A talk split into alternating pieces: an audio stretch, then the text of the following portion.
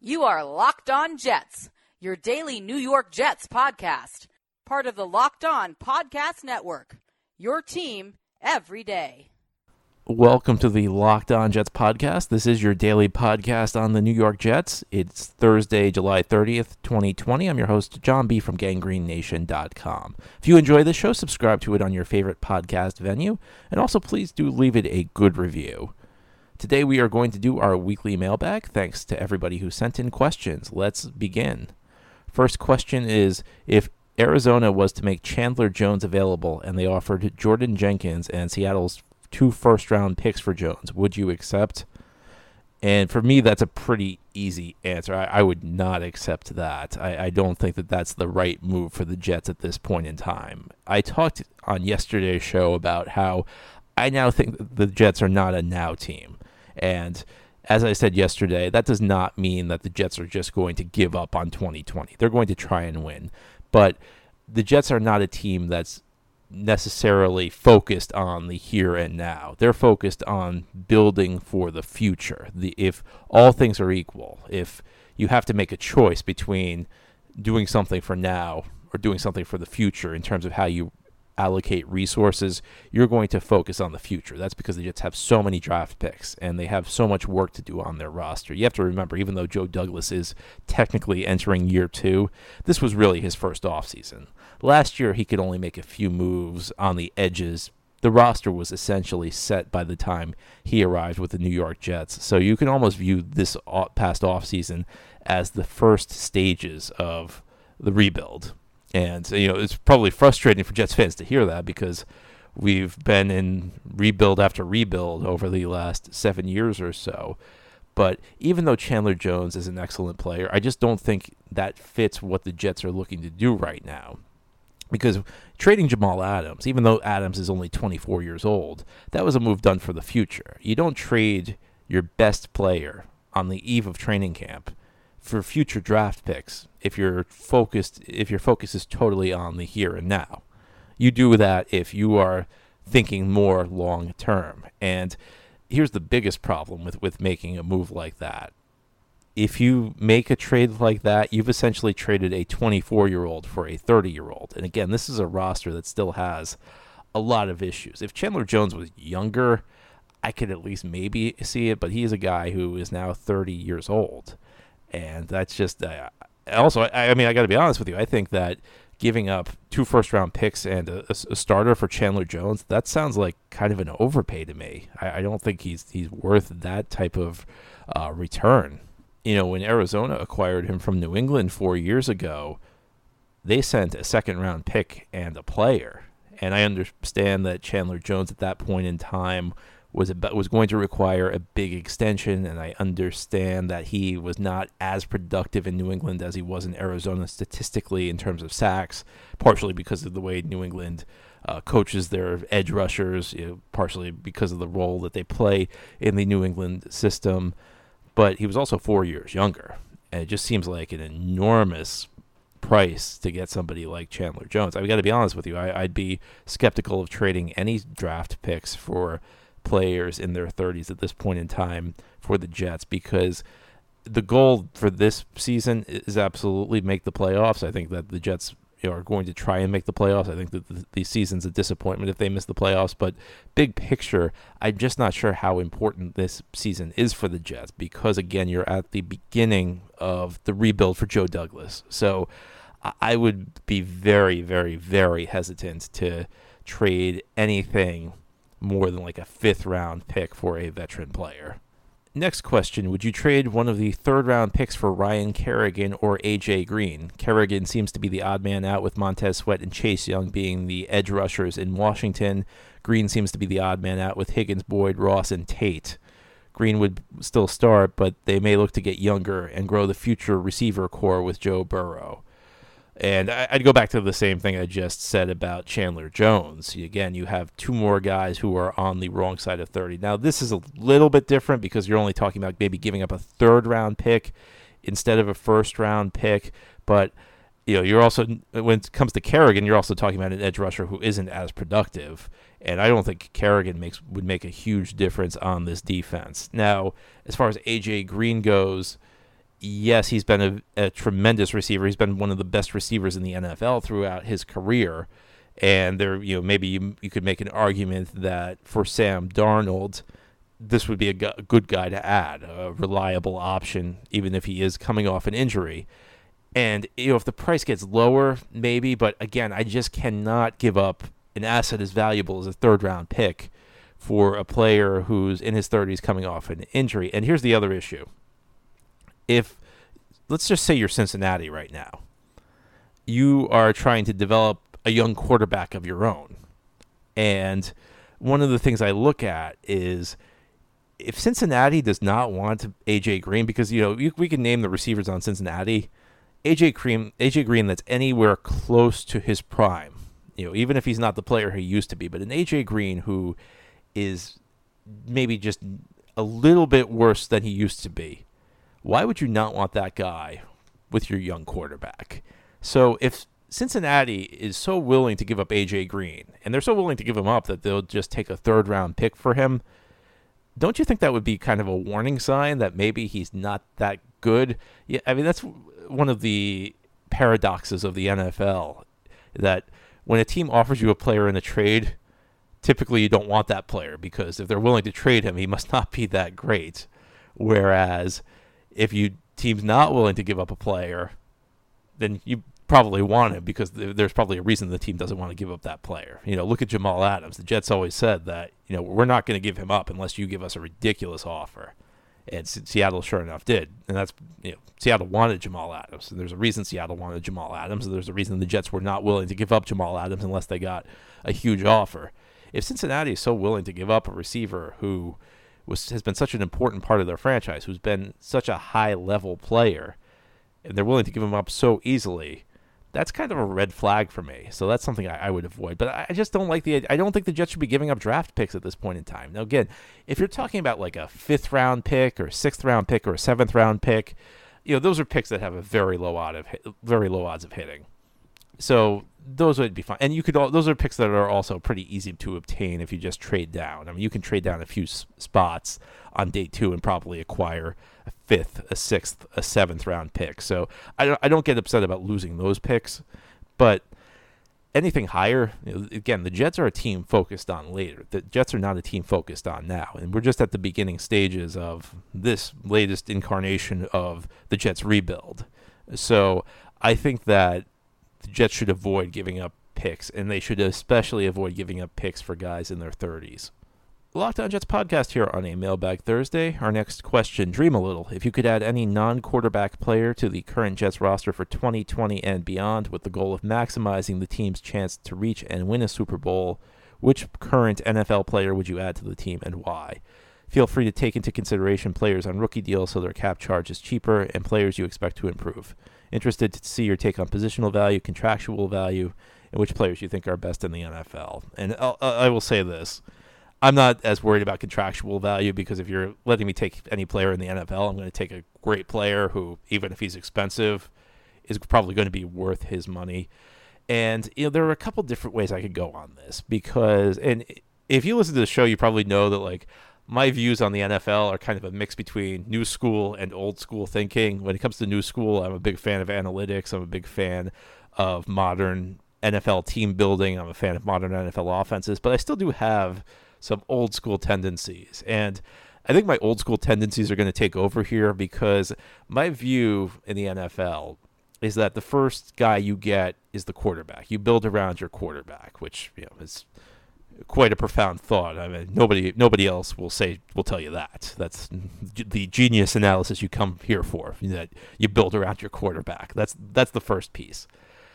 The second piece, I think, is either an edge rusher on defense or a franchise left tackle. And again, I'm showing you that in this way, I'm kind of old school because those are really kind of the two pieces. Uh, those are the two pieces I build around, and I'm more inclined to say that the left tackle is more important because the left tackle is the guy who protects your quarterback. And I totally agree with people who say right tackle is now a premium position. You know, a lot of teams in the NFL adjusted when offenses started putting their best uh, their best lineman at left tackle. Defenses adjusted and said, "Well, we're going to put our best pass rusher against the right tackle." so that he's not facing the best offensive lineman on the other team. Right tackle is now a premium position as a result, but still, left tackle, most quarterbacks are righty. The left tackle is blocking the pass rusher your, your quarterback cannot see. You don't want it's you don't want your quarterback to get hit, period, but you especially don't want your quarterback to get hit from his blind side. So you know, I could have gone with an edge rusher like a T.J. Watt. I could have even gone Aaron Donald, who's just such a dominant force that he has the impact of an of an elite edge rusher. But I'm I, I want to protect Sam Darnold, so I'd go with David Bakhtiari of Green Bay. He's I think has been as consistent of a left tackle in the NFL as there's been in recent years. I mean, I could go. I was thinking of Ronnie Stanley, but Ronnie Stanley just had a big year with Baltimore, and he's not that much younger than Bakhtiari. So I'd go with the left tackle. I'd, I'd want to protect Sam Darnold, and I'm certainly hoping Mekhi Becton develops into that type of tackle. But if you bring in Bakhtiari, then Becton can play right tackle, which again is also a premium position. Maybe a little bit of an easier transition to the NFL, a little bit less pressure on him. Still, but you still will need him to grow into to a great player. But I'm going with I think the left tackle. Be just that's just something I believe in. Is, is that the first piece on the offense is the quarterback, and the second piece is the left tackle. Our next question if there is no college football season, how confident are you that the Jets or any NFL team will be able to evaluate talent prior to the 2021 draft? And do you think the Seahawks gave up so much in the Adams trade in part because the 2021 draft might be compromised? Um, it's it's going to be a challenge if there's no college football season. Uh, there's no question about that, and there are a lot of factors to consider. There's a lot in play here. First of all, these players are going to be missing a critical year for their development. You know, every college football season, that's how players improve. That's how they get better. But it's also a chance for players to showcase, and this is the example I would use. Let's imagine there was no college football season in 2019. Joe Burrow, who was the number one overall pick in 2020, if there was no college football season last year, it's not a lock that he gets drafted. And if he does get drafted, it is a lock that he's going late, like sixth, seventh round.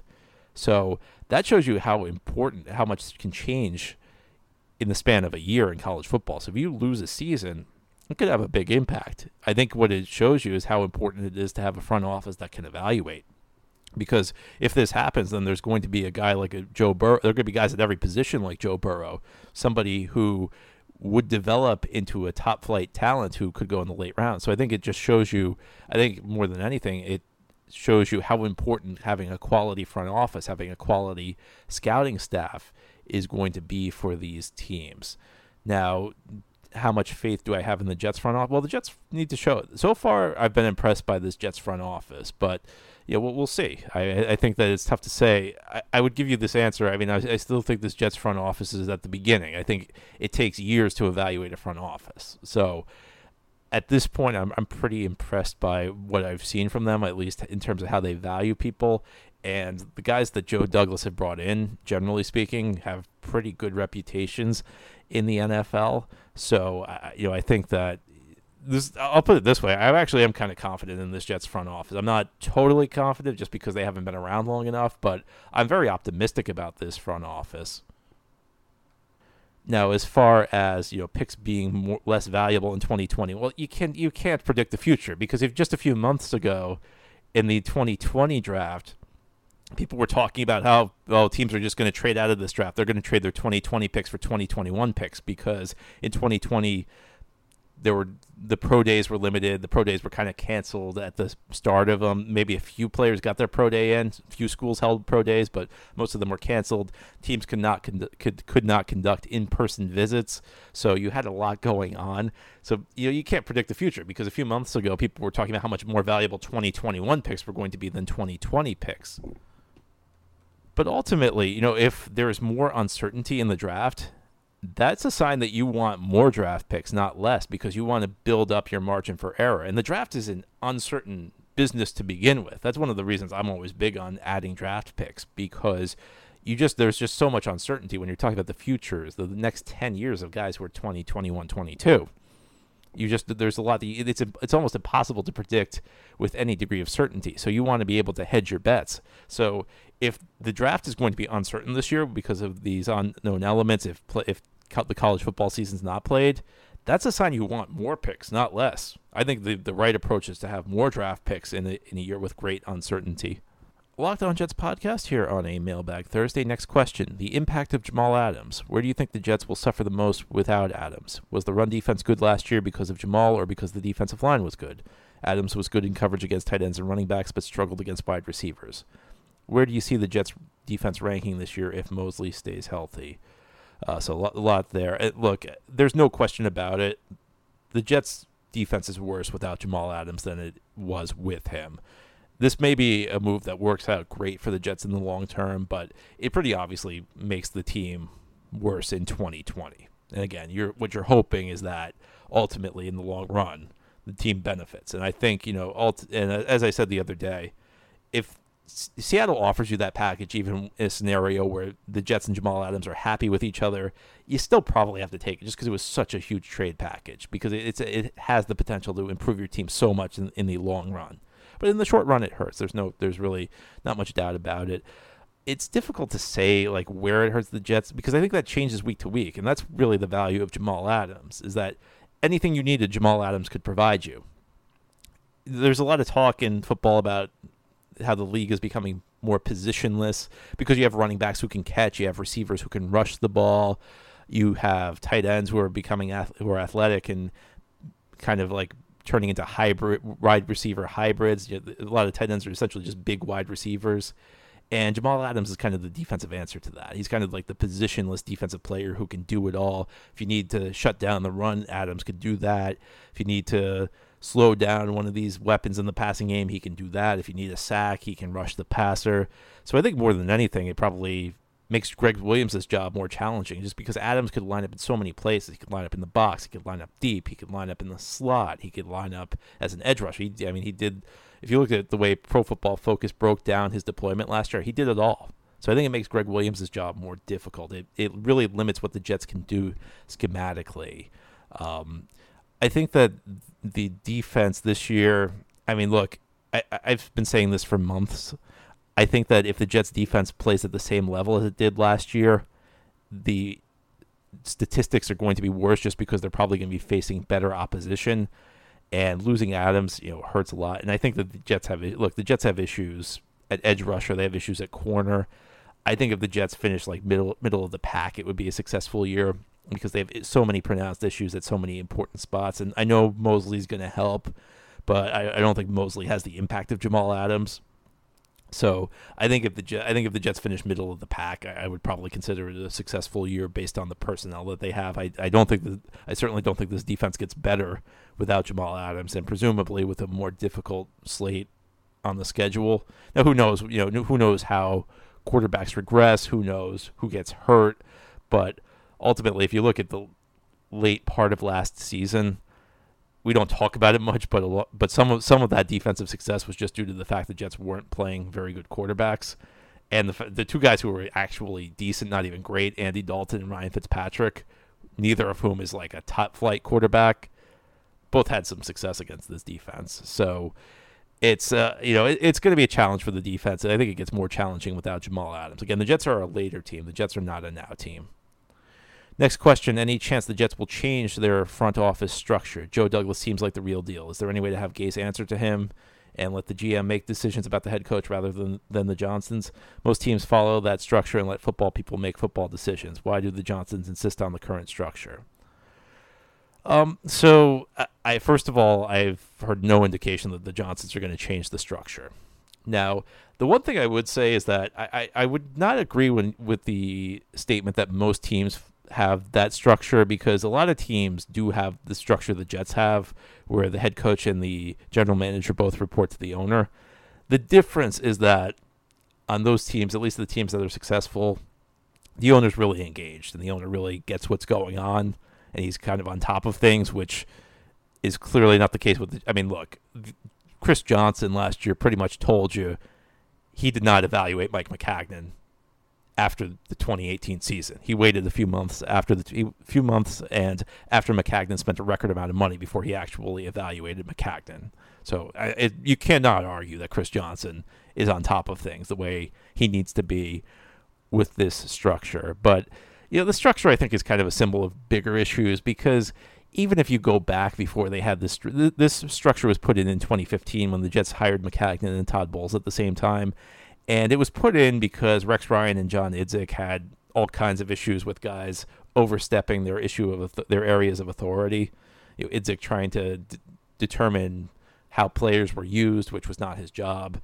And you know, Rex Ryan was not happy with Idzik. There were there were all kinds of issues there. But even you go back before then, the Jets have had issues internally. I mean, if, Ryan and Idzik was a perfect example. I mean, look, yes, Maccagnan and Bowles did not really seem to have much of a relationship.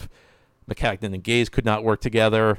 But if you go back before that, Rex Ryan and John Idzik did not get along. That was nominally a different structure. If you go before then, Rex Ryan and Mike Tannenbaum, it seemed like they kind of had a power struggle, and Rex ultimately won it. Prior to that, you had Tannenbaum and Eric Mangini, and Tannenbaum won that battle. So I think the issues are more just with the way the ownership operates. I think I do think the Jets need to change their structure, but they're just issues with ownership where ownership allows these internal battles to happen. It's just not good for the for the team. So I, I would like to see the Jets change their structure because this current structure, we got we got Maccagnan and Bowles, and we got Maccagnan we got Maccagnan and Gase with this current structure. And I do think that Joe, I trust Joe Douglas to make football decisions. I trust Joe Douglas to, to determine the fate of the coach more than I trust Chris Johnson. But I think the issues are just more with ownership, not creating a stable environment than it is the structure. I think the structure is a symptom of the problem. The problem is just the way ownership operates in general. And our last question I used to hear that rookies that teams cut to add to the practice squad were not touched by other teams out of respect. Then that unwritten rule appeared to be ignored, especially by the Patriots, but I haven't heard anyone mention this the last few years. Were practice squad rookie cuts ever honored by teams? And if so, is it frowned upon whatsoever to, anymore to sign these guys? I do remember a few years ago reading about how there was an unwritten rule about practice squads, and it's not necessarily that you sign another player, another team's practice squad player to your active roster. It's more that it was more that you don't sign a player a team cut to your own practice squad if that team wants to put the player on the practice squad. And I remember a few years back there was an issue between Seattle and San Francisco about this where I think like Seattle cut a player and the Seahawks wanted to, wanted to sign that player that they cut to their practice squad and the 49ers were, were looking to sign that player to their practice squad and that became a whole but I mean ultimately I think that these unwritten rules are kind of silly and I think I remember in recent training camps the Jets have done that Jets have signed players to their practice squad that other teams cut the other one that I remember is is the offseason injured reserve rule because for players in their first four seasons in the NFL, there's been a rule that to be placed on injured reserve during the offseason, you have to clear waivers, which gives the other 31 teams a chance to, to claim the player. And the reason that rule exists is that, say, the Jets, like, so the Jets have like an undrafted free agent like Lawrence Cager or George Campbell at wide receiver. And say hypothetically the Jets did not think either player was going to make the team this year, but they wanted to keep the team keep them long term maybe they could embellish an injury and the Jets would try and stash that player on injured reserve. Well, if the player wasn't really hurt, it would really wouldn't be fair to them because the player could be playing with the team. So in a situation like that, you give the other 31 teams a chance to claim the player just in, just to prove that he's that he's actually injured because if the player's healthy, another team's going to claim him. Now, it didn't really work because if let's say the Eagles claimed one of those players, what do you think is going to happen the next time the Eagles put a player on IR and they have to clear waivers? The Jets, Jets are going to claim that player. So that was kind of an unwritten rule. And that one, years ago, uh, the Giants tried to put Jake Ballard on injured reserve, and the Patriots claimed him, and that became that became a big issue between Tom Coughlin and Bill Belichick. Uh, but ultimately, you know, like, look, I, I think that unwritten rules are made to be broken. I mean, there's a reason they're unwritten. They're not. Uh, they're they're not they're not actually rules. They're just things teams do. If you have a chance to improve your team, I don't have a problem with with doing with breaking a quote unquote unwritten rule. I just think that if it's not if it's not actually a rule and you have a chance to improve your team, you should take it. That's all for our show today. Thank you for listening. This has been the Locked On Jets podcast, part of the Locked On Podcast Network. As always, if you enjoy our show, subscribe to it and please leave it a good review. Hope you have a good Thursday, everybody. We will be back tomorrow to close out the week.